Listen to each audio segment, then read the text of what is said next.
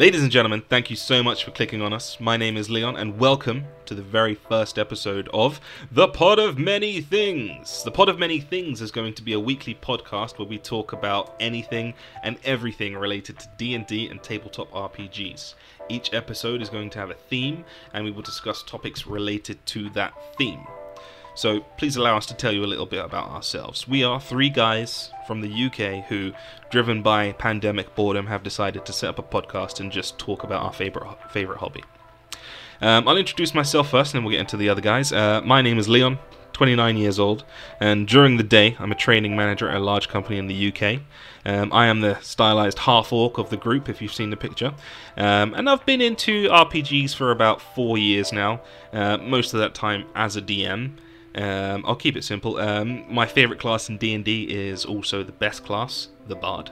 Um, and if I were to describe my DM style, I'd say it's ad hoc. Um, if we have a you know podcast a session or something, you'll find out what that means. Um, but next we have Troy. Troy, would you like to introduce yourself? Thank you, Leon. Um, so my name's Troy. I'm 23. I'm a freelance videographer uh, based in the UK, focused in marketing. Um, but in my spare time, I'm a bit of a bedroom composer, and I just, you know, love all things creative and have a passion for most of that kind of side of the world. Uh, in terms of D&D, uh, I've been playing D&D for just over four years. Um, recently, beginning to branch out to other systems, um, but mostly my experience lies in DMing. Uh, I also help run a uh, tabletop RPG club um, uh, with a few friends of mine. Um, as you can see, my avatar is a half elf artificer. Uh, half elf because shout out to my mix boys out there. Yeah, boy. Um, Me too. best of both worlds. That's what we're talking about here. And then artificer because, well, crafting and creating magical things is just wonderful, isn't it? Um, and final words. Bards just can do that too, but better. shout out to the guys for reaching out to me with this project. Never done anything like this before, and I don't think the guys have either. Um, Nope, but very we're looking time. forward to learning along with our beautiful audience, and it's probably going to grow into something pretty amazing. Um, so, next up, over to you, Adderson. Uh, so yeah, it's your resident Firbolg wizard here, Adderson, A D D E R S O N. I'm 27 and I'm a secondary school English teacher in the UK. I have a degree in creative writing and uh, D&D is such a big part of my life that my marriage is now affected by it because my wife plays and uh, we enjoy our time together. But yeah, in terms of experience, uh, I've been playing for around four or five years, uh, mostly DMing, but some play. Uh, I currently run a D&D Discord called the Loom, and I was secretary and temporary chairman for a local D&D group as well. I run the D&D club at my school, which has become the most popular club across all year groups for uh, our school. And yeah, I just want to say thanks to Leon for this being his brainchild and letting me crawl out of my quarantine hovel. And um, to Troy for just being ridiculously talented at everything because without him and his like tech knowledge, I doubt we'd be able to do this because yeah. But yeah, um, that's me, and hopefully, uh, you'll enjoy it and stick around with us. Thanks, Adderson. Thanks, Troy. Um, just to be clear to everybody, um, Troy's going to be the person doing all of the uh, editing and stuff behind the scenes. Um, Adderson sorted out all the social media for us, so they'll be in the description to wherever we decide to post this. Um, Adderson also mentioned the Loom, which is his Discord channel. Um, I'm sure he'll drop a link for that as well if you want to join that and come talk to us. Um, it's quite active in there. We have a we have a rather uh, good group of people, and there's games going on almost every day. Obviously, because there's a pandemic going on, um, all the games are online, so it doesn't matter where you live as long as there's one that you can uh, uh, meet the time for. Then you can come and join a game. But Yeah, and it's not just D and D either, is it? It's um. Other no, it's not just D and D. We've got Call of Cthulhu. Cthulhu. Yep. Um, what else we got in there? Um, you're doing a Wildemount campaign as well, aren't you? And you've Wild just- Mount, yeah. Yeah, and you've just done a. What did you just do? You did a Disney one, which was kind of cool. Um, Disney one was fun. Disney Yeah. theme. But yeah. I played Hercules. That was fun. Uh, yeah, So until, what are we until I died. Anyway, let's get into the first topic. Yeah. Um, so the first topic for our first session is exactly that. It's firsts. Um, so you know, there's a first time for everything. There's a lot of first time things in D and D. So we're going to be talking about firsts for the first session, um, first campaigns, first characters, so on and so forth. Um, but what I want to start with um, is first impressions because I don't know about you guys, but for me, you know, I'm 29 now. I've only been playing D&D for the past 3-4 years. There was a period of 26 years of my life where I thought D&D was just like the nerdiest thing ever and I would never go near Oh it. Oh yeah. What, what did you guys think of D&D? Honestly, yeah, it was very similar for me. Like just that whole idea that there was this this nerd council that sat around a table uh, owning and ruling over this world of D&D.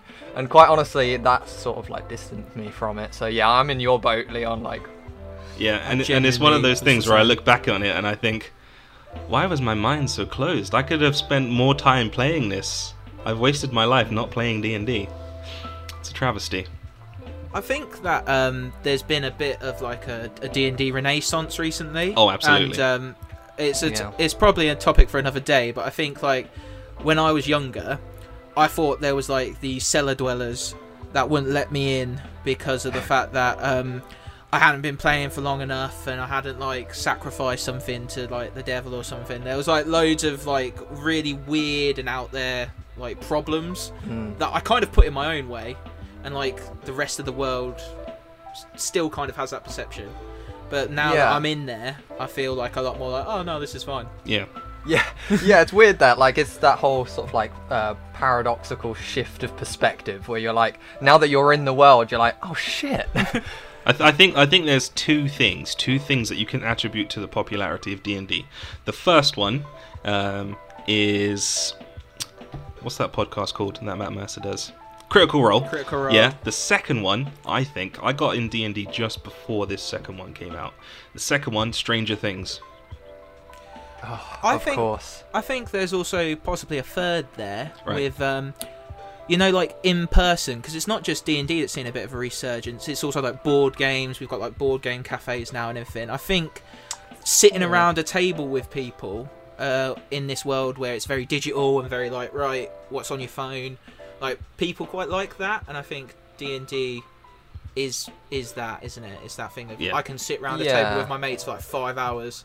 Because it used Right. to, it Yeah, used to I'd be, it with used to be you could uh, go around your mate's house, uh, break out the the GameCube or the Nintendo, um, whatever it is, and you could just sit on the Yep. couch together and play. You can't do that anymore. Um, apart from Nintendo, you can't do it on Xbox or PlayStation. Well, PlayStation. I mean, quite literally, right now we cannot do that. Uh, yeah. But yeah, everything's But online, isn't it? Everything's online. They, they Yeah, took away yeah. split screen, and people still want that thing where they can sit down next to a friend, have jokes, rather than you know playing with twelve year olds online that are fucking your mum and all that stuff. yeah, yeah. that is Fortnite so true. dancing over everything. Yeah. Yeah. And So go on. yeah, I was going to say then. So with that barrier, like, how did we get over that barrier then? How did we go from right? Well, The nerd council's don't going to deny me membership to being full-fledged members of the nerd council. so my experience, uh, the the door was open to me, and shout out to your profession, Adderson, by a teacher, no Oh, less. thank you. Um, uh, so there was a, was a I, be- I believe it was primary school. Um, uh, end end of year, year six. You know, nervous time. You're moving up into year seven. Obviously, if we have any US uh, listeners, I'm not really too sure how that would translate over. I think it's sort of like high school time. Um, but basically, uh, this teacher, uh, I I was a bit of a you know sort of, chi- uh, was it out, outside of the nor- normal social circles kind of child? You know, I'd always hang out the back of the classroom. Didn't really have too many friends, but like one or two very close friends. Mm. Um, but one of them was very close with this teacher called Mr. Gray, and I remember him. Uh, very, very well. He was a lovely teacher, English teacher. Jesus, there are a lot of parallels. His name here, his name was Mr. Uh, Gray. What did he do in his spare time? yeah, yeah. Well, uh, didn't didn't ask that far. Um, I was going to say, better not. This kid better not be too close to Mr. Grey, otherwise there's a CP issue. oh God, no! I, I I really hope not. Now that I think back, it's like, oh yes, come play play at my table, young child. Oh God. Um, But no, he was he was a really nice uh, guy. Honestly, he he he could tell that I was like one of those kids that didn't really fit in anywhere, and knew that D and D, like, because he was in the world, was like the perfect way for me to escape. And that's when I first was introduced to it. He invited me to this um, after school sort of like thing. And it turns out one of my friends went to this club, but he didn't want to tell me about it because he was worried that I'd like call him a fucking nerd. Like, so so like when he told me that he was going to this club and that Mr. Gray had invited me and all this stuff, I was like, cool, I'll give it a go. And honestly, from that point on, I was sold. Um, it just it was sad because shortly after, uh, obviously I left uh, and moved on to year seven. So I left that school, and obviously Mr. Gray stayed there. So I could never really continue that. But f- from that point on, it was just in the back of my mind, like D and D is freaking cool. Like That is that's a pretty cool story. What about you, Leon? How did you uh, find it? Um, I found it in a, a different way, but it's tangentially uh, similar. Um, I, me and the wife, we moved away um, from our home, well, from my hometown, um, a few years ago. And you know, moving away from your hometown as an adult. Um, and at the time, I was working a job where I was basically on the road or working from home, so it was very difficult for me to meet people. Um, until a friend from my hometown invited me to come and play a game. Um, it was like an hour's drive each way, but I didn't have anything else to do because where I was living, I didn't know anybody. The wife was working; um, sh- she was doing shift work at the time, so she was gone until like um, two to ten, or you know, ten to six in the morning. Um, so I thought, you know what, I'll drive back to my hometown once a week, once every two weeks, whatever, just to see what this is all about. And uh, yeah, a friend invited me. Um, it wasn't actually D and D. It was a, and we'll talk about this more in more detail later. It was an Adventure Time homebrew RPG. Um, the RPG itself was absolute dog shite, but just you know going, just going and having. We're having. not some, saying that about Adventure Time, by the way. no, just just Oh, yeah, just the no, RPG, just the RPG. But yeah, going actually to somebody's house and you know there's a room full of people that you can just shoot the shit with. Um, that was what um, initially appealed to me. But then as we started going through the campaign and shit started getting crazy, I was like, wow, this is actually kind of good. I like this. Um, Yeah. And then eventually I you know joined the library up here. Um, the club there, and you know so on and so forth. Done a couple of online games, yeah, that's how I got into D and D. Just got invited one day, and I thought, fuck it, why not? That's how it is, isn't It it? is, yeah. Just someone someone floats you an invitation, and boom, you're in the It's, world. it's like crack, isn't it? Hey, hey, hey, It's, hey, Craig, it's like do it's you want like, to try some of this shit I got at the weekend? Yeah, I got then, this and then good, you're just hooked. good D and D. You see, um, I didn't, I didn't have that. I didn't have an invitation. Um, so there's there's a bit of a, a disconnect with my story because I, I was first exposed to D and D at like a young age. You know, uh, I don't know if you guys had it, but my school had this weird thing where you could bring toys in and stuff. Like my primary school, you could bring toys in Right. like once a day. And you this must have kid went to a brought really in posh D school and D. compared to the one I went to. Um, You take a toy to uh, school, he- you're not going home with it. That shit's getting stolen. Oh, it was the same. It was the same at my school, but we were just, um, yeah, we just lived in the country, so everybody was in denial. But yeah, um, so, uh, kid brings D and D in like free third edition 3.5, and we do that thing that kids do where we don't read the instructions, but we really Mhm. like dice and the figures and everything, and we kind of not play it, but play it. And then I kind of, as I grew up, realised the same thing we were talking about, like the, the Council of Nerds, the Neckbeard, Cellar Dwellers, and everything like that are going to get Mhm. me. And then it was when I was I was really ill. I remember I'd come home from uni. I was really ill. I was off work, and I think I was floating through Pinterest, and I accidentally found this fan art for a show called Critical Role, which we've already mentioned. Mm-hmm. And then like binge watched like so much of it on that week I was sick. and then ordered a player's handbook. Started like watching YouTube videos, like, and then looking took it to work to like help kids because I worked with vulnerable kids with social difficulties. I tried to get them to work together, and then when I decided, right, I think I feel ready to um, branch out and try and play with other people my age and adults my age and rah rah. rah. Um, I found uh, my my dad's mate found uh, when the club was at uh, Burton Latimer, and then uh, yeah, uh, sent me the links, and I had a hour long conversation with uh, the OG Steve King, who I'd never met, but we were on the phone for ages, and he told me to come, and I came, and it all went from there. And now look at us, we're doing a D and D podcast. And the rest is history, nuts. or so they say. Exactly. Exactly. Yeah. It, it's it's a weird Absolutely thing to get into, isn't it? It's not like you know a sport or something where it's just happening at your school. I mean, it is now at your school, thanks to you, Adderson. But it, it's a weird thing to get into, isn't it? Yeah, it's like yeah, yeah. counterculture almost. Yeah, yeah. You need to know a guy, basically. If if you want to do it in real life, you need to know. yeah, a guy. yeah, you need to know a guy. It's what That is good. it's li- it's literally it's yeah, we're all criminals. That's what We're it is. making It's it sound so criminal seedy. background, right? oh god. Trust yeah, me, it's um, it's not that seedy. Honestly, it's not. It's the purest thing No. ever. If well, if you have the D right and D people at the is table.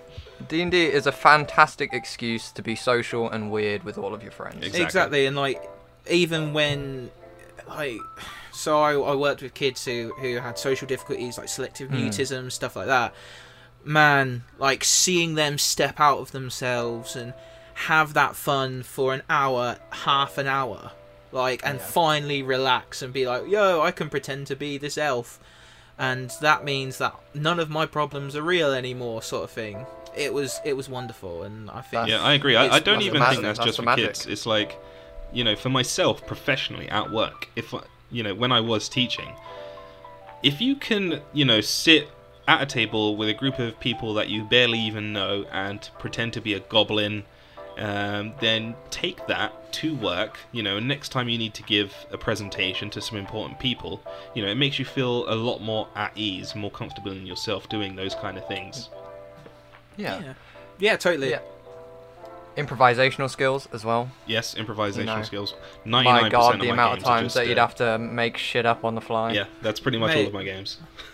mate the ability to wrangle together people in general who have Yeah. like lives jobs taxes like Mhm. like uh, like it's like herding cats so i feel as if they're us- uh, i don't know if you guys saw it but there was a thing on uh, facebook i think it was where how to put d&d on your cv and it was glorious because it was like organizational skills um, like you said improvisational skills teamwork uh, Yeah, moral dilemma choices Yeah. uh, Problem solving. yeah, exactly.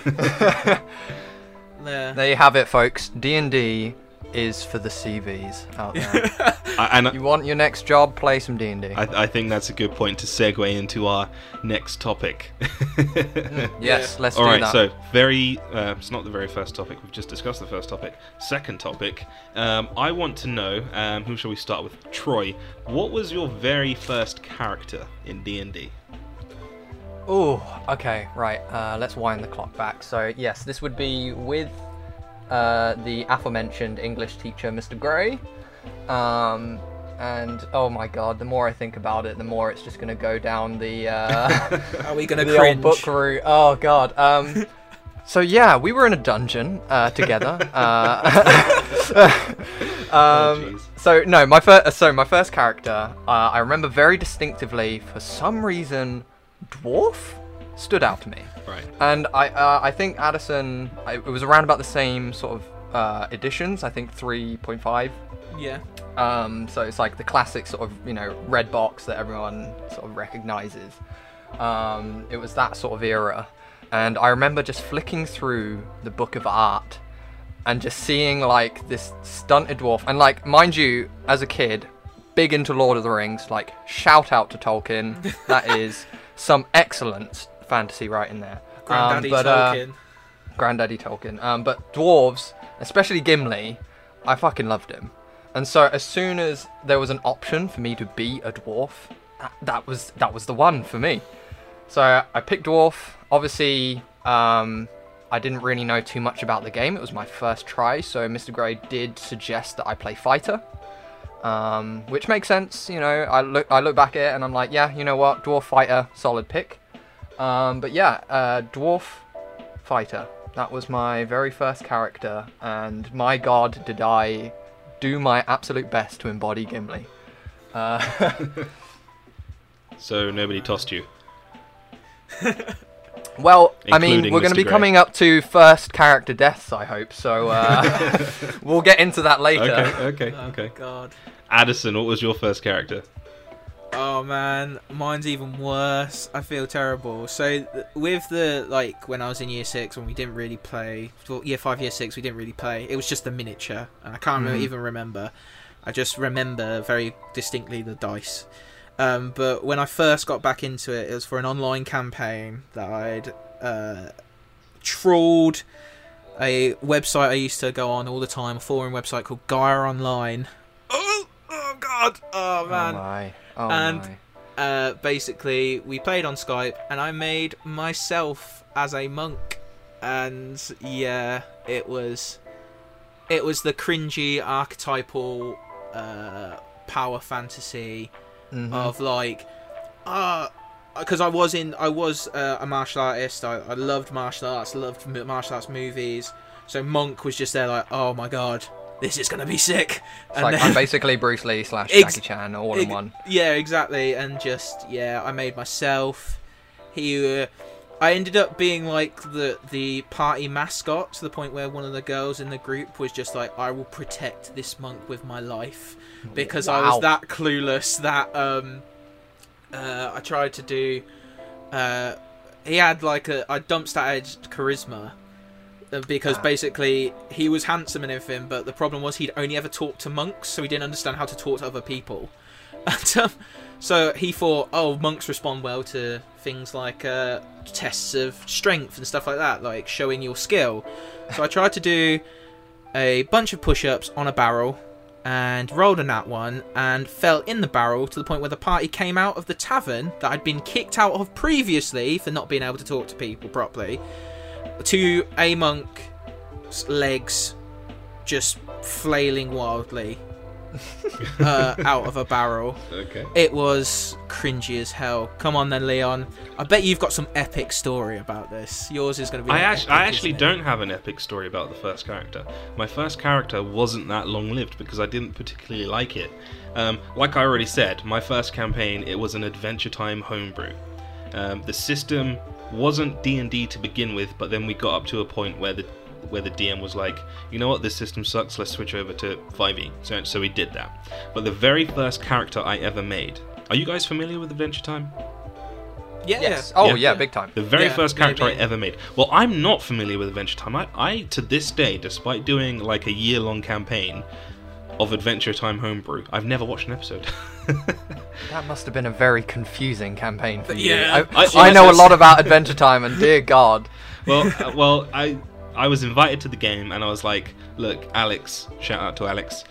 I've never watched Adventure Time," and he was like, "Oh, that's fine. Don't watch it. Then there'll be less spoilers for you." And I was like, "Fine." So I never watched it, and I feel like if I watch it now, it won't be as good as the experience I had playing that game. So I don't intend to watch it. But anyway, my first character. My first character was a party bear. Um, I don't remember what the class was because obviously it was a, it was a homebrew thing, and I think he lasted maybe three or four sessions before I decided, you know what, I don't like this character. I'm going to make another one. Am I the only one getting some sort of like weird like thing of party bear being a thing where you used to dance around people? Like, is that a thing? Like, we used to do that at school. Like, just wait, me? hang on. No, are you thinking about Party Boy, which is a, a jackass stunt? yeah, yeah. where he'd go to a shop with a, a, a speaker. I mean, uh, if anyone in the audience knows what that is, you will definitely know what I'm talking about. But I Yeah. think it's called Party Boy. Yeah. Oh, I thought it was. So I'm imagining like this bear with a party hat on, like dancing. Boombox on shoulder. Yeah, In, exactly. in like a G string. is that is that what you did, Leon? what the hell? Well, well, my understanding of party bears as they exist in Adventure Time is they're basically like living teddy bears that really like to party. Oh yeah. Yeah, if I remember from the show, yeah, they they are basically a bunch of like rave bears. Yeah, basically. like r- instead of Care Bears, they're Rave Bears. I got. Yeah, oh yeah, I remember that episode. I remember that. Yeah. Yeah, yeah, yeah. But yeah. It's I- ringing a bell. bell. I probably went through a few different characters in that campaign. I remember at one point I was um, a fridge, and I called myself Fmo because I know there's a character called BMO. Um, Oh, but I can tell you that my best character of my first campaign, the one that stuck with me, um, he was a devil, and because we switched over to 5e at that point, he was he was basically a tiefling. Um, Yeah. Right. what was his name? Uh, yeah, and he was basically a pirate. He had the sailor background. His name was Calico Jack. Um, because at the time I was watching Black Sails and I was like super hyped for pirates, so I named him Calico. No, no, it wasn't Calico Jack. I called him Calico Chantilly, which is in hindsight a stupid name, but such an amazing character. yeah, I was digging Calico Jack. Yeah, Calico Jack was sick. Yeah, I, I shouldn't have told you that his real name. Um, but yeah, he was essentially um, a tiefling that had escaped hell, and his entire aim in life was to somehow become king of the Nightosphere, or the underworld, um, in Right. non-adventure time speak. Mhm. Um, yeah, that was my string of first characters. What else did I play? There was the party bear, um, Fmo, which was a fridge. The fridge, I can't remember what class I played for the party bear, but the fridge I played as a, um, it was a homebrew class. Um, it, uh, the car, the class where you have loads of potions and you make potions and mix them together and throw them at people. Alchemist. Alchemist. Yes, it was a homebrew alchemist Ah. and I decided not to use the fridge simply because I didn't like that class. It was too much uh, uh, resource management. So I thought, Alex, can I make another character? I'm not really digging this class. It's all you have a tendency to uh, do the uh, the old meme where you've got your current character, but you're looking over your shoulder at the next one? yeah, yeah. It's also just you It's know it was it was a terrible homebrew class. Oh man, you think your names were bad? Like, I was genuinely so stuck on a first name. Bearing in mind, I've got a creative writing degree. I'm used to making up characters, and I was just there like, I don't know what to name him. What do people call me? And I was like, Bear. And I was like, right, I'm playing a monk, so let's be slightly offensive and look at what bear is in Chinese. oh wow! wow. Well, you went, wow, I went Goo- that the route. Google Translate name. I went the Google Translate route. His name Yeah. was Xiong, which is Jap- uh, Chinese. Sorry, not Japanese. Apologies- for bear- Apologies to any Chinese people if that was butchered just then. Yeah, yeah. I'm I'm really bad bad at uh, f- uh, foreign words, as Troy has found out with Oh, yes. Tagalog. Tagalog, yes, my my native language. But yeah, so uh, I think all I think we've chalked it up now that all first characters are shit. Is that true? Yeah. Do we think? But that's in a true? good, but in a good way, Oh yeah, totally. But because they're, they're because so every they're good. time it's it's a learning thing. Yeah. That's it. That's exactly it. All right, those are your first characters. Now, what I want to know is what campaign they were in. Who wants to go first? We already know what campaign was mine was in. Um, it was Adventure Time. So let's hear one of yours. Go on, Adderson. Uh, so Xiong was in a campaign. That was homebrewed. It wasn't a module or anything, and I think that's where my aversion to modules comes from. But again, that's Uh. a that's a topic for a different day. Oh. Um, and basically, he was looking for. He was looking for something, and he managed to find this group of adventurers, and we ended up uh, embroiled in this massive conspiracy with the thieves guild and the parliament and um, we ended up going on a on a voyage we ended up on a boat um, it uh, i think the most distinctive thing that i remember from that campaign because we never finished it it never like we, it just fell apart one day Well, um, but uh, uh, one of the, there were two moments that I remember. I remember killing a young green dragon, not uh, not a young green dragon, a baby green dragon. Sorry, um, and turning its scales into like a cloak for the barbarian who lo- who like wanted to protect me. And um, I also remember two people joined our campaign like halfway through and we just unfortunately for them they th- their their backstory was that they snuck onto our ship to escape somewhere so they were in disguise but we had literally just dealt with uh, somebody being disguised on the ship. So I, as Xiong, not having charisma, not knowing people very well, uh, uh, acing my insight check to know these people are hiding, uh, was just like, "What are you doing here?" Rah, rah, rah. And he wouldn't tell me what was going on. So I punched one dude, and then he literally took his headset off because we, obviously we're online. You hear him take his headset off and sh- shout towards his missus, like, "I didn't know we were joining a party of murder hobos," and I felt really bad.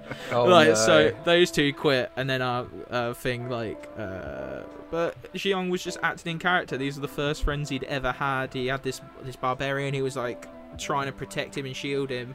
And he'd had the opportunity to pay her back, and he was like, "Oh, I'm not gonna let these people harm my friends." And yeah, it was a mess. Oh my god.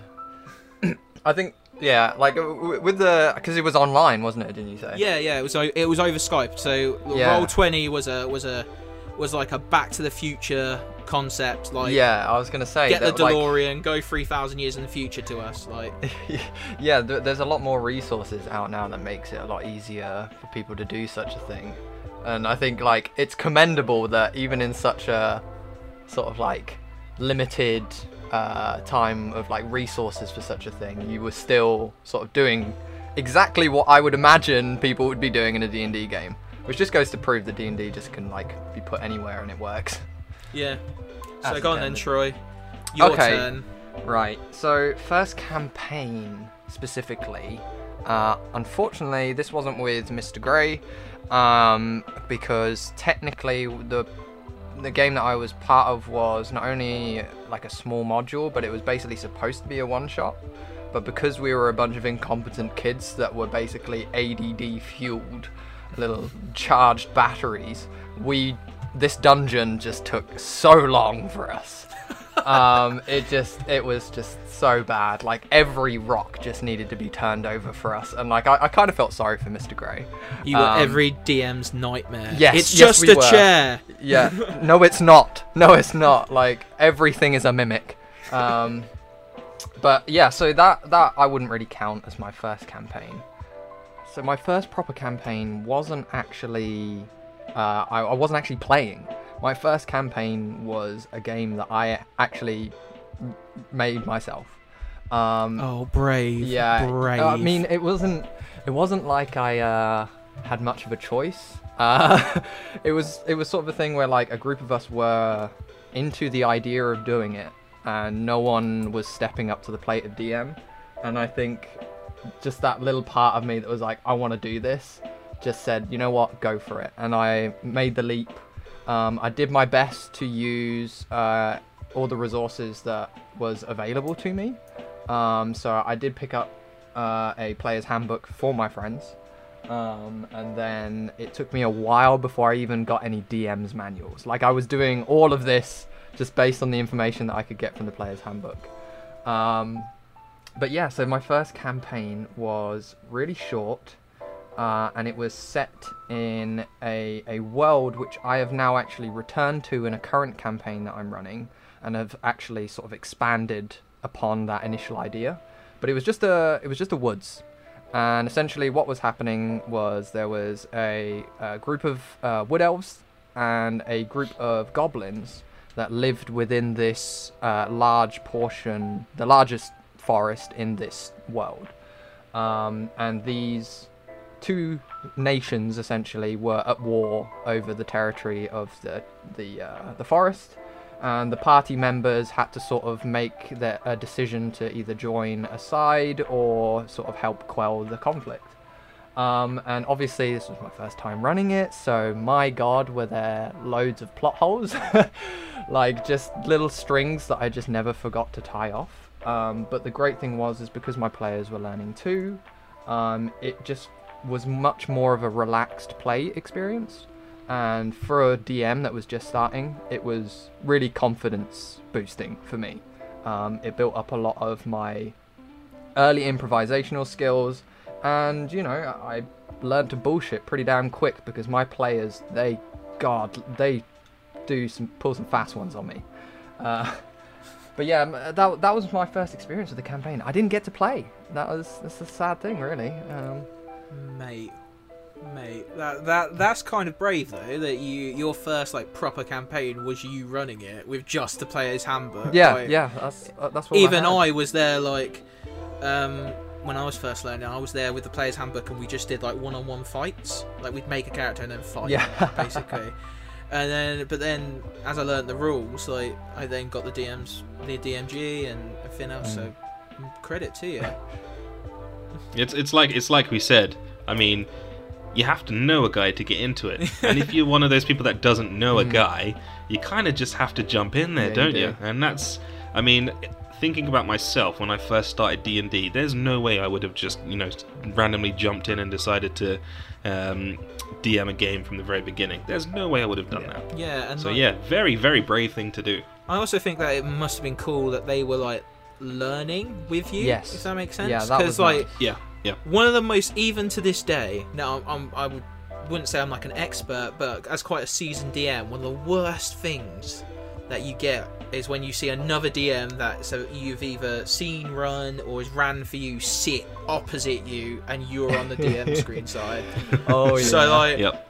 so that having a bunch of like complete noobs, like not to be like de- uh, degrading or anything, but like a complete newbies must have been like, yes, I have room to grow here as well. Yes, Whereas yeah, I it think was- on my first like adult one, there were people who's like, yeah, I've DM'd for like since I was 13, and they're like the same age as me. I'm like, oh no, Oh, like, God, I'm yeah. gonna die. that's a different kind of pressure, isn't it? Really. yeah. But then again, you know, commend commend uh, commend yourself for that too, because like you, even though there was that pressure there, you sat there and you know blasted out a campaign, and uh, you know it deserves equal credit, I think. Yeah, Yeah, yeah, I would agree. Um, I think the jump, the jump, like we said earlier, the jump into the world of D and D is something to commend, Yes. whether you're a player or a DM. oh yeah, like it is about those those first leaps. Yeah. So you take the first leap into uh, D D and D. That's step one, Yeah. and then step two is the Yep. leap into DMing. exactly. Like, so, yeah, and then eventually getting to a point where you're homebrewing your entire campaign. Oh, which yeah. is something I still haven't done. I've still yet to homebrew an entire campaign. I don't think I will. I don't think I ever will. I can't do It's ju- modules. I can't. I, I have to make it up. we'll we'll we'll um we'll we'll uh, pencil that. To- uh, yeah, I'm sure we'll get into day, that I as well. because I can talk for a while on why I use modules and would prefer to do that instead of making my own. So what? What's next, Leon? Take us away, Another bad boy. Pop pop another first of mine, Leon, please. Take my cherry. How you doing? um, so yeah, um, what did we just discuss? We just discussed our first campaign. Um, what I want to know now, I think I'll go first on this one because I didn't really talk much during the uh, first campaign bit. I'll go first. Go on for it. character death. What was your first character death? This better be epic. And again, I'm going to preface this by saying this was not my first character because my first character was the party bear, and I don't remember anything about that character. No. I'm going to rephrase the question for myself. What was your first memorable character death? Um, and again, there's there's another caveat to this. The character didn't die. The character got to a point where I couldn't play this character anymore. So, we were playing Adventure Time. I was a devil. Um, during the course of that campaign, we became very friendly with somebody called Marceline, who is a vampire girl. Vampire Queen. Um, Vampire Queen, yes. And she is also the daughter of the devil himself, whose name I can't remember off the top of my head. Um, Yeah, she ate. Uh, he ate her fries. Yeah, we know what you mean. I can't Yeah, remember his yeah. name either. yeah. So during the course of this campaign, uh, we became very friendly, and you know, I need to stress the campaign wasn't like this. Um, it was a very innocent campaign up until this point, but it got to a point where we were at Marceline's house for whatever reason I can't remember. Things got a bit crazy, and relations were had. wow. It wasn't that type of campaign, but on this one specific session, relations were had. You definitely Um, didn't watch the show. Mm-hmm. okay, yep, I definitely didn't. We'll, we'll circle back around to that. Now, this character, his one goal, his one ambition, the only thing he wanted to do was to find a way to become the king of the Nightosphere. So by marrying Marceline, surely. That was his intention. Mm-hmm. That's not what he ended up doing. Oh, Oh dear. oh god. Yeah, it's worse. Married her it's dad. Worse. Oh god. It's worse. It's, Oh, no. It's very How much do you worse. get I was joking.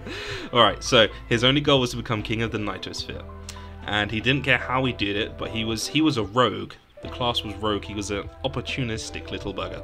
And at the beginning, the party didn't trust him. Um, he kept trying to steal things from the party. Um, again, this was my first campaign. I wouldn't do that kind of stuff nowadays, but in my first campaign, I was the guy that was stealing things from other party members. Um, but players kept getting annoyed. They kept doing things to me in character. I would lose because I didn't have the correct stats. It was usually like strength or something. And I thought, you know what? I'm going to stop doing this. It's annoying everybody else. So I'll take a step back. So for the next several sessions, I was very helpful. I was very courteous. Um, and I wanted to really build the other players' trust. We got to a point where there was this race. It was basically wacky races, and it was amazing. Um, and the prize for winning the race was to get an orb, and this orb was a magic item which allowed you to cast one wish. At this point, the party were, you know, they're completely friendly with me. They, they, they figure I've changed my ways. They got nothing to worry about. Until the orb was presented. Me, being a sneaky little fucker, sneaky little rogue, uh, being a devil, decided to snatch Of the orb course.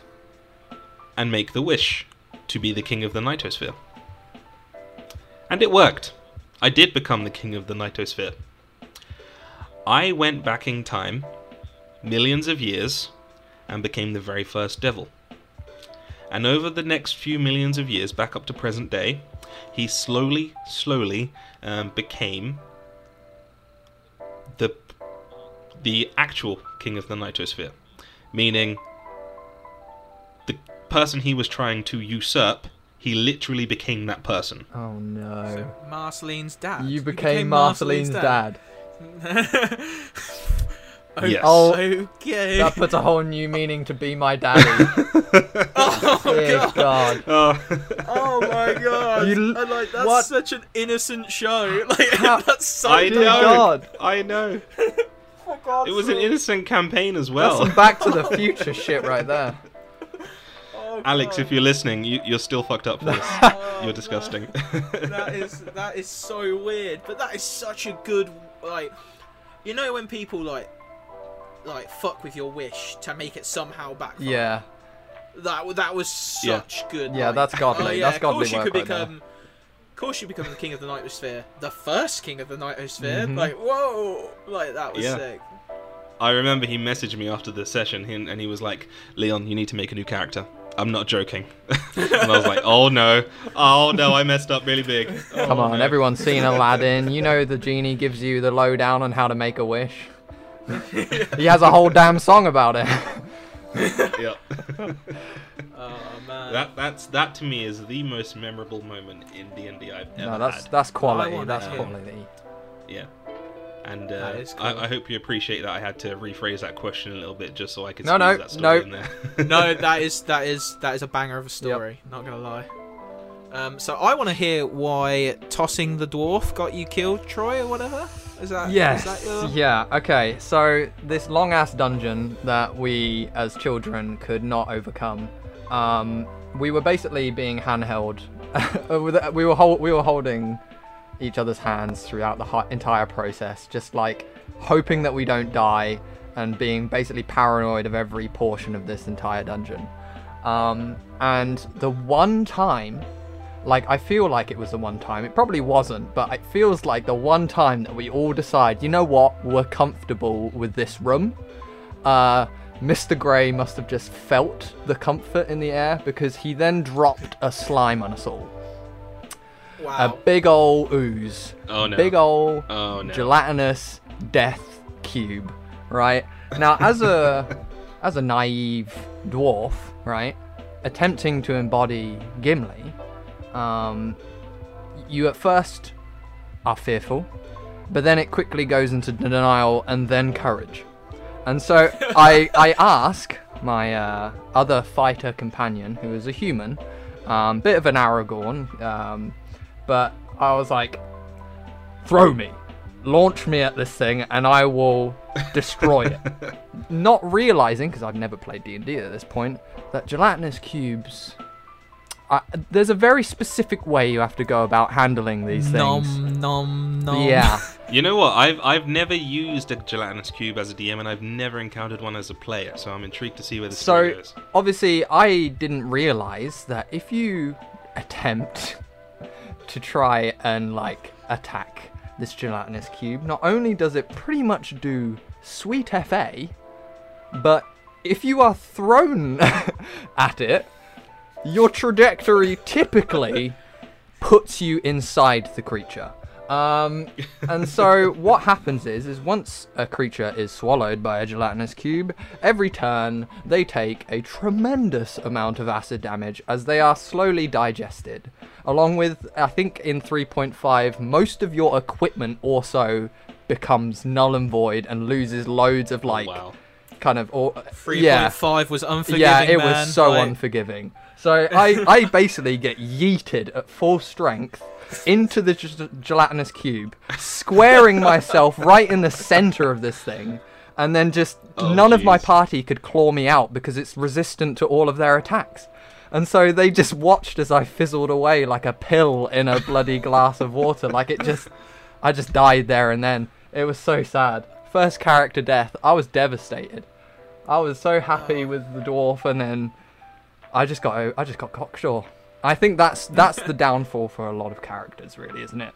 Yeah, you get Well, a bit well, it's your own fault for you know not listening to Gimli's advice. You know, you never toss a dwarf. And what do you Yes, go and do? yeah, yeah. Tolkien was right, man. yes, Tolkien was hundred percent right and always has been. Oh god. What you got, Adderson? So Xiong didn't die because again he had the barbarian who protect for a long time. Um, the first character What I do the made attack? that died has actually died twice in two separate campaigns because I bring him out every now and then. He's called Kindling Prigby. He's a Fire Genasi wizard, and he's a bit of a smart ass. And basically, we were in a campaign where like constructs were taking over, and if they Right. killed whatever they killed, they like converted. They were like this weird, like almost like mesh up of Liquid Terminator and the Borg, and they would like, Ew. and it was um. So they stole the princess of the country that we were protecting, and we'd already had a, a clash with them, and then they stole the princess, and we decided that we would follow through the portal that was left behind, and we did.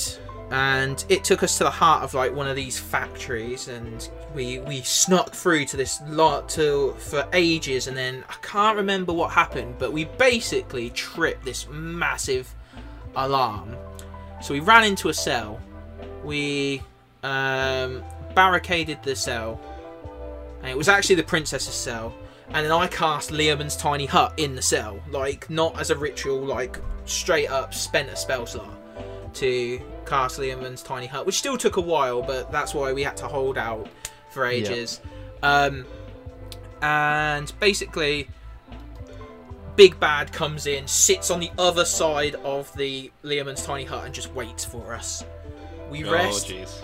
I pray to Ayun, who I've like accidentally made a deal with, um, and she levels us all up to level ten because this boss is like too strong. Like our DM realizes, oh crap, this was not supposed to Uh-oh. happen. and yeah, we come out all guns blazing. I um I'm like like firing spells off. Uh, we're being like badass like, and then just out of nowhere, I get absolutely clocked with I think Melf's acid arrow, and I. Nice. I get clocked. I go down, and the DM, who was my friend's brother, decided that yeah, these guys would try and convert you because you've shown yourself to be so strong, and they killed me. And then my player character joined the initiative on the other side as this hulking, great big. Because it also like they also made you like the opposite of what you were. So kindling, wiry, charismatic, intelligent becomes flaming, bulky, like monster Ghost Rider esque shit, and it's like, oh no! And then we actually had to stop the fight because like all of us were just like so because it was the first time any of us had seen a character death. We genuinely like mourned. We len- we Yeah. lit- went through the stages of grief, and this is when we're like twenty. I'm I'm at least twenty three at this point. like I'm like they're like going through the stages of grief over a piece of paper.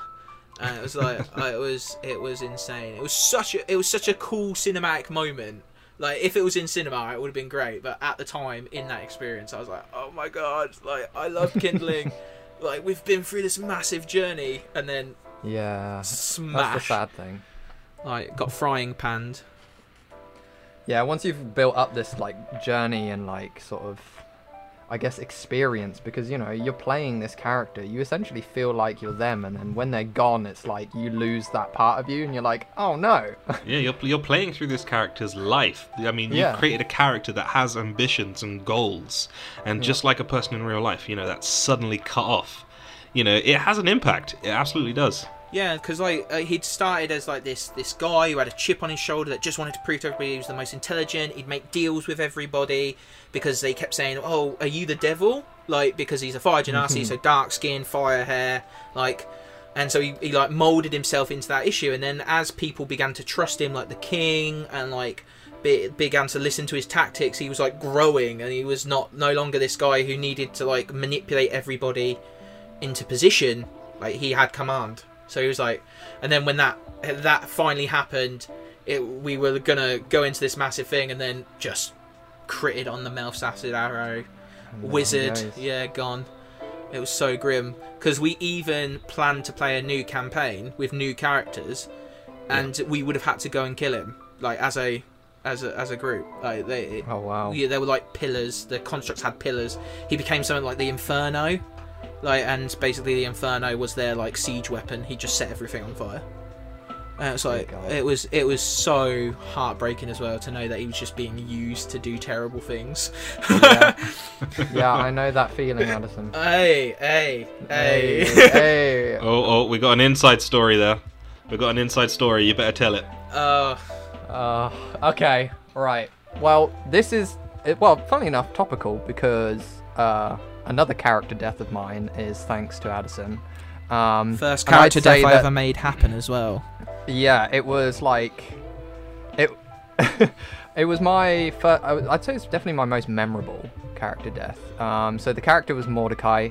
Uh, just to give you an idea, edgiest paladin you'll ever meet. Um, so edgy, you know, cut yourself on him. Yeah, he was just he was a walking razor blade, this kid, right? So he he was a fallen Aasimar, of course. Um, paladin of I believe Vengeance. Oath of Vengeance. Yeah, Oath of Vengeance because of the Raven. Um, and it was the uh, critical role module uh, in Tal'Dorei.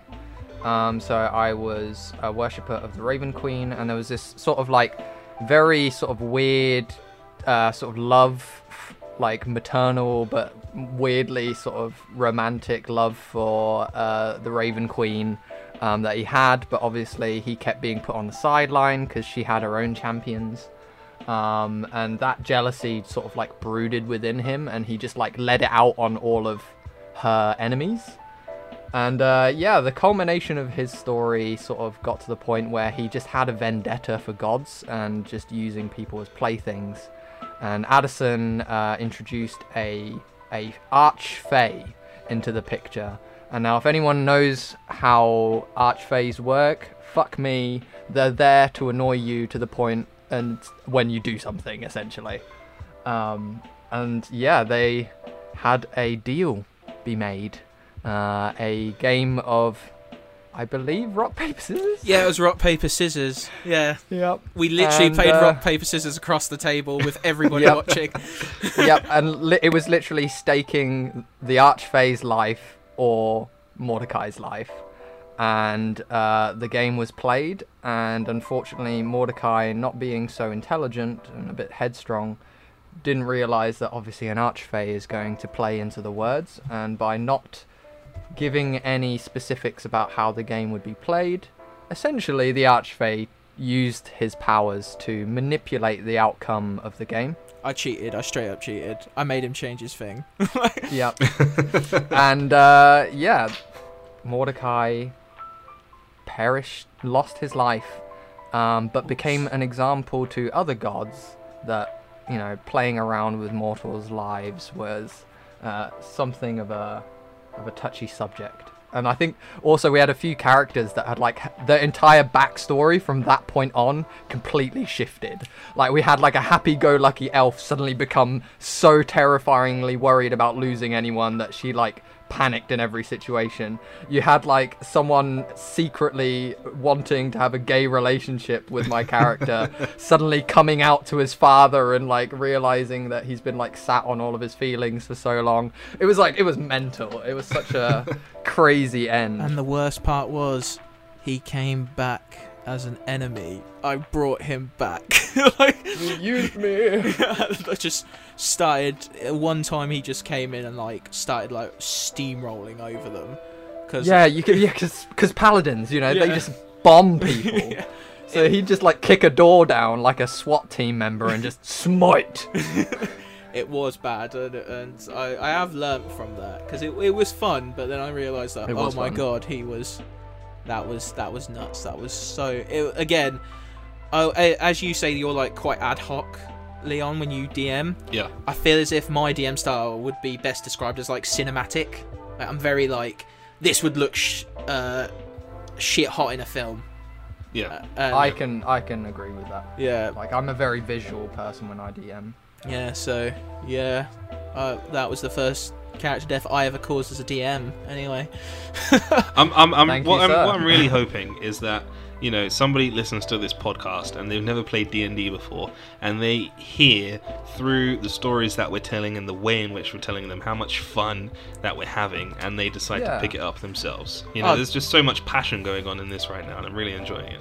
definitely, definitely, and like that, I think that actually, like the fact that we're creating content that shows our passion leads on to our next topic, doesn't it? Like the fact that we're creating content and we want people to find it. What is the next Yeah. topic?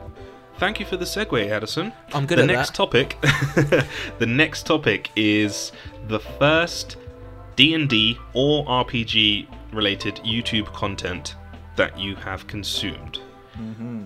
and i don't think this needs to be limited to youtube does it No, no, no.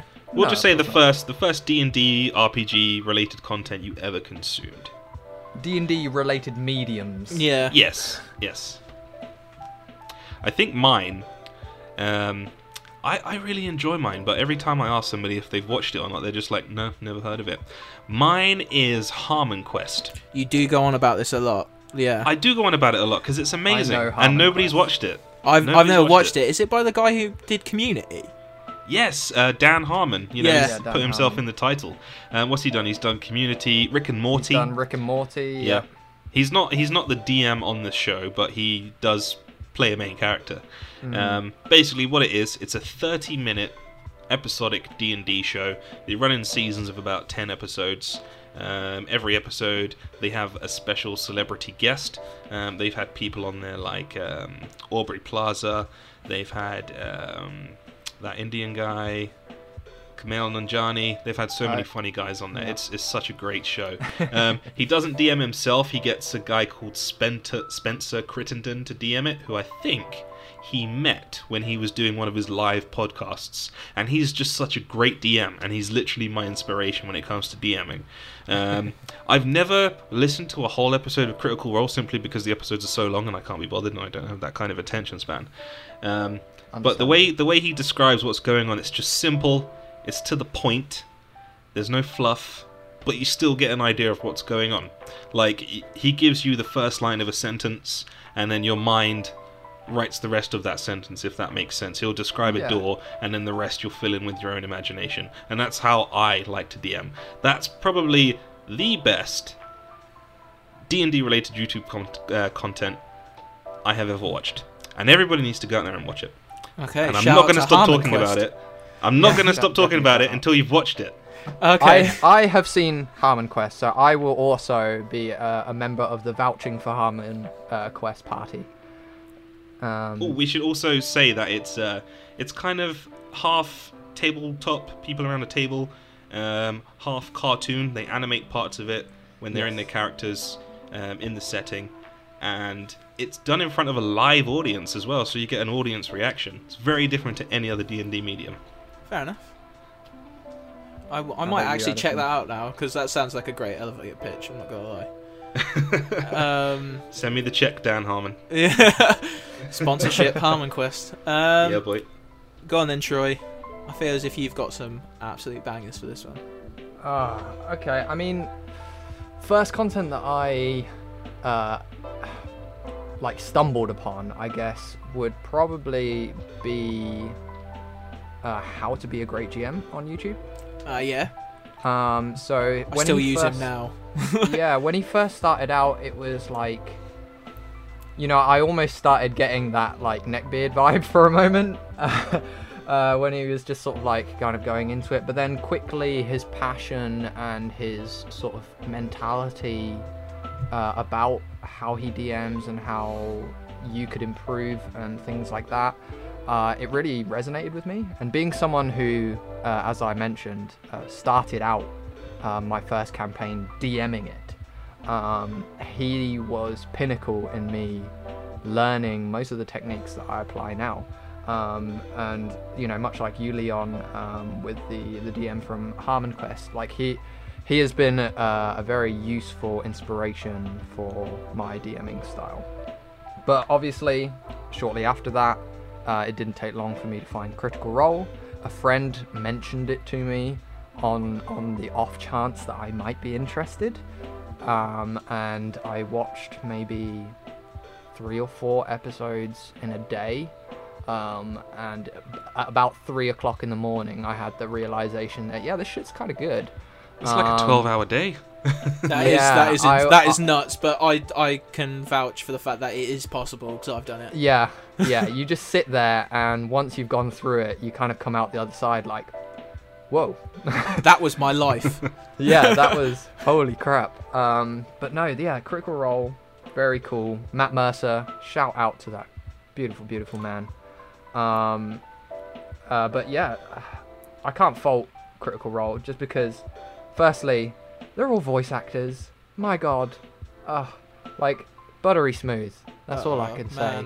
They've got the nation's sweetheart, Laura Bailey. Oh, don't. I, I'm seeing rainbows right now. um, but yeah, Critical Role, really good. Um, How to be a great GM, shout out to them. Um, a little bit of nerdarchy after that, but yeah, basically that's most of the content that I consumed in my early days. Oh, I have to give a shout out to my favorite YouTube uh, D&D channel, Puffin Forest. Oh, I've never Puffin heard of Forest. You've never heard of Puffin Forest? No. That is Oh. absurd. That is absurd, Adderson. Absurd. Oh. If you knew, if you'd watched it, you'd know what I was talking them. I, about. I will I will now go into my corner of shame and watch it on my phone. after you need to watch the absurd episode. Yes, go, go, shoo shoo to your Make sure corner. the first one, the first episode you watch, needs to be the absurd episode. Absurd. It's Yes. amazing. Okay. Absurd, yeah. But no, Puffin Forest, yeah, a- animated D and D, so good. Yeah. Um, mine. Uh, oh, sorry. Um, one more, one more that I need to shout out. Runesmith, Runesmith for the win. Does great lists, does great video essays. If you haven't heard of Runesmith, go check him out. uh, yeah, like you guys, obviously, D and Jesus, as I sometimes call him, Matt Mercer. Um, like he's amazing. Um, and I did watch a bit of Acquisitions Incorporated because Patrick Rothfuss is in it, and I love him as a writer. But um, yeah. to be honest with you, they didn't get me into D and D. Like I could have watched them by themselves as like just a, a medium. Like I could have just been like, "Yo, this is a great show." Like I don't care about D and D. I think the people who actually got me into D and D are the people who I watched when I was learning to get into it. And I think one of the biggest ones was a channel called Dawnforged Cast. I don't know if any of you have heard of that. Uh, Andrew from Dawnforged Cast. Yeah, Yep. I'm not the biggest fan of Dawnforge Cast. Uh, I quite liked him because of the fact that his his uh, how to build because obviously I, when I was first learning to create a character is how to build. I watched every single how to build this character X character in like a day, and I was like, oh, I can do it now. and like so I would use that with the kids I was working with at work and stuff like that, and then uh, people like uh, Nerdarchy a little bit. It took me a while to warm up to Nerdarchy. I'm not gonna lie, because uh, I I felt a bit like they were that old guard of D and D at sometimes. The way they talked, you were a bit like, oh, you're the guys who like tell me that I can't play D and D because I haven't played every single edition, sort of thing. And then as I watched more, I realised that's not what they meant. It's just um, that was where they had their memories. I think the other one um, was a guy called Cody from Taking Twenty. Um, who was uh, amazing as well, and very similar to Dawnforge Cast. Um, how to do this uh, does some great uh, lists of products and whatnot to um, buy and help me out when building encounters. I think he's got a really cool thing like kill your party with X monster. So kill your party with kobolds was one of my favourites. Ah. Um, See, I like the sound of that. yeah. Um, but Might yeah, have to check him out. yeah, taking twenty is pretty good, and there's obviously XP to level three, dungeon. Dudes. XP to level three is great. Dungeon dudes are great. Yeah. Um, I've heard of Dungeon Dudes. Haven't seen anything from XP to level three. I think also as well, I've got to give a bit of a shout out to like Geek and Sundry, just in general as well, not just Critical Role, because like some of their other RPGs and stuff were really good, like uh, Ashes yeah, to yeah, I'd agree. for, for uh, Ashes of Arcana, was it called? Um, it was a it had Hank Green in it, the the John Green's brother, and those other bros. It was uh, Wil Wheaton, uh, Yuri Lowenthal. Um, yeah, it was just just so good. So yeah, Geek and Sundry Mm-hmm. as well. But yeah, those are my my ones, and it was mostly to help me out as a player and as a DM. I was more educational, uh, apart Yeah. from Critical Role. Well, hopefully the audience goes and checks those respective channels out and give them some Yes, please love do. from us. Please We'll do. make sure to put them in the description. All right, that takes us to our final segment. Drum roll. Uh, don't have any drums. The deck of many questions. Doo-doo-doo-doo-doo-doo-doo. We'll work on some sound Yeah. effects for that. yeah, yeah, yeah. All right, now the deck of many questions at the moment is just a concept for reasons which Mhm. will become quite apparent. What we're hoping to do with this session is to have community questions, questions from the listeners who get in touch via our social media, via the Discord, whatever. We will put any and all of those questions into a hat and pull them out. Uh, we will then assign one of the three of us to answer that question. We'll choose at random, just the same as we'll pull the question out of the hat.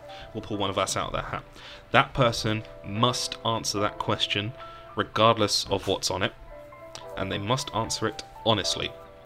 Adderson, Troy, did I describe that correctly?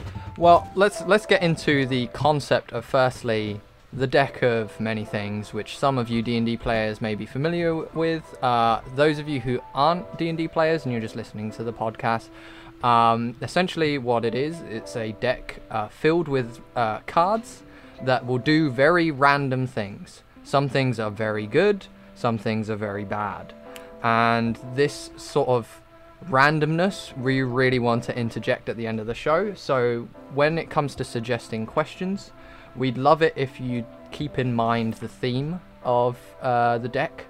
Um, so you know, give us give us some bombshell questions. You know, maybe anything that like might expose us as a DM. You know, like Spice. We want spice. When was the last time you lied to your players? This sort of thing. But then we also want um, what was your happiest moment as a GM? You know, these kinds yeah. of uh, questions will be absolutely perfect to. Yeah, it's got to be related to. D and D. You can't just ask, ask us like, "When did you lose your virginity?" You can't ask us Yeah, questions like that. It has to be related to what we're talking about. Yeah. what's the point? Yeah, and I. I, I think one of the cool things about it is there is that opportunity, like, um, to really make us sweat because of the fact that there, there will be some questions that, because me and Troy fl- bandied some about that are a bit like, Mhm. I hope I do not get this question because one, you all know when I'm lying, and two, um, it will just be awkward. But then there are others where you're like, oh no, you know what? If I get that question, that'll that'll slap. That'll go so well. Um, we've got some example questions here um, that we've written ourselves just for the first episode, um, but hopefully, you know, subsequent episodes will have questions from listeners. All right, so what we're going to do for the deck of many things, we have ten questions. We're going to roll a d10 to determine which question we're going to answer. Then we're going to roll a d6 to determine who answers that question, and we're each going to take one question. Make sense, guys? Cool. Okay. Yeah. Cool. All right, I've Adderson, seen some you've of got. these questions, so I uh, I'm nervous. All right, uh, Adderson, you have the dice. Do you want to start by rolling the d10? So that is a number one. Number one. There is no question for number one. Could you please roll that again? Two. Two. Okay, the question is. I like this question actually. I would answer this myself if it wasn't um, randomized. Is it bad for DMs to pick and choose their players? oh no. That's the question. Here we go. All right, now the next part, we're going to roll the d6. One to two will be me, three to four will be Troy, five to six will be Adderson. All right. The roll was three. Damn, I really wanted that one. Oh god. Okay. Take it away, Troy. Troy's like the nicest guy as well, so putting him on the spot like this is like so shit. Okay. All right. All right. so, so Leon, if you want to just say the question out loud once more. Is it bad for DMs to pick and choose their players? Okay. My answer? No. To a degree. Now, I'm gonna I'm gonna stick with no because I know these guys are gonna police me and be like, no, you gotta answer the question. So I will give I I will was give my genuinely answer. just about to call cop out. Yeah, yeah, I'm not gonna I'll cop you out. My answer is no. It's not bad. And the reason the reason that I feel that it's not bad is because much like Adderson said, um, when he plays D&D and when he DMs, he has this very visual and almost filmic style of running it. And I very much do the same thing. And also being a videographer, someone who's done sort of music videos and other small creative projects, um, you choose the actors and the people that you want to work with.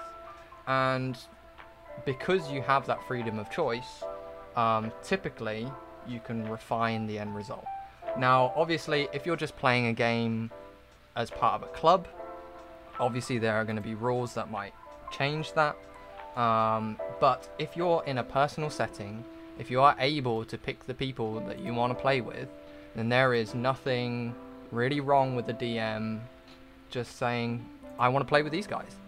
Um, so that's that's that's my two cents on it. I'm gonna stick by what I said. Oh my god, I I'm ready for the for the waves of counter arguments that'll come, but I I'm down for a discussion, and uh, yeah, that's my opinion. Fuck. I, Jesus. I would 100% agree with you. 100%. Well, I, I can only imagine the community is going to suggest even more uh, good questions like this one, That's And- the idea. and I, I hope my luck uh, is on my side in the future. I don't- All I right, don't thank you. You're wrong. Like you, you make a good point about like if you're in Thank your you. in your in your own house, like you don't just invite random people into your house, do you? no, no, you choose, exactly. So like, that makes sense. Yeah. But it's like if you've got a group of friends, and like say you've got eight of them, but you only want to run a game for four, and you've got to essentially eliminate like half of your friendship circle.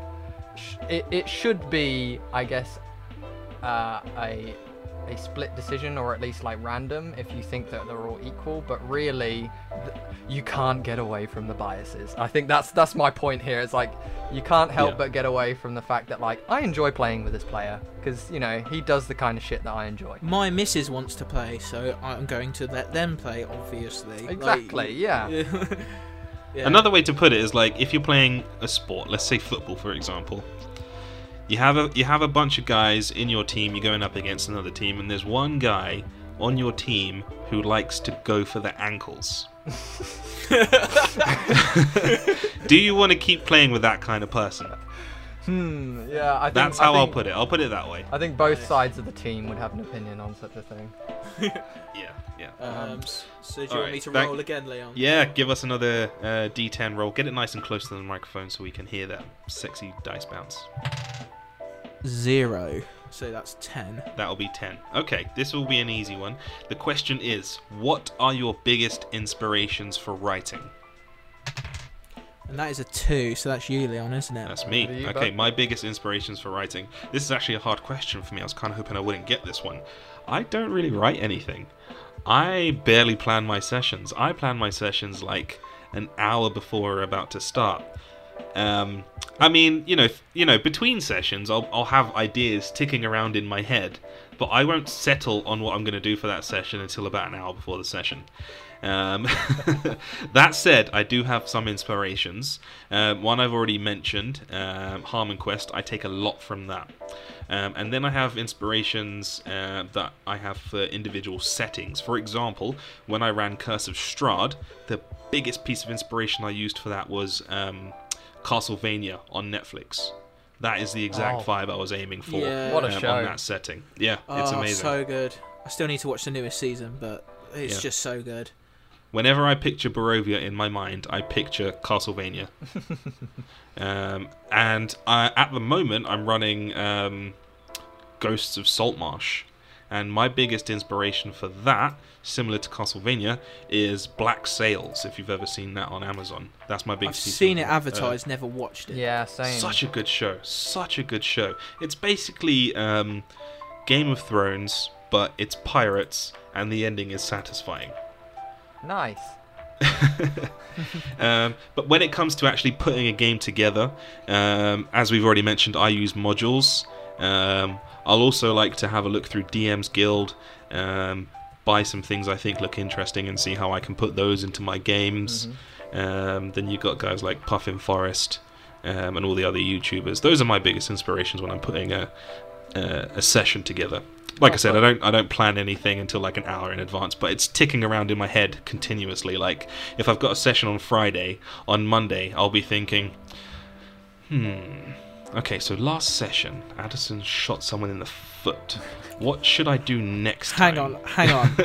and I'll be thinking about that the whole week, and then it'll be like an hour before the session I decide what to actually do. it's like a eureka moment, isn't it? Like, yes, that's what I'm gonna do. Basically, yeah.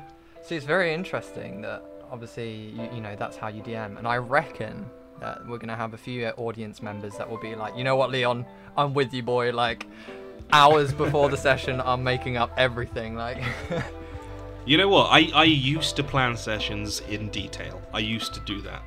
Um, I did that for about. I did that for a whole campaign actually. Um, it was Waterdeep Dragon Heist, which I ran 20. At, started late 2018, finished early 2019. It's a rather short campaign. But for that, I would plan the sessions meticulously. There's this NPC and there's this place and so on and so forth. But then the session came around and the players didn't talk to that NPC. They didn't go to that place. And I would have just have to make stuff up on the fly anyway. So I thought, what the, why am I wasting all this time planning the session for the players just to throw it out the door? yep, yep. All right, I guess it's me. Me. Let's see it's what. you, so we only need to roll for the question. I've got seven. Oh, okay, you've got a good one. Number seven is happiest GM moment. So I've got a couple actually, and most of them involve like player enjoyment. Like, um, so there's obviously the time when uh, my wife first played, and seeing her get like really uh, excited about that was awesome, and like, she had some really good moments.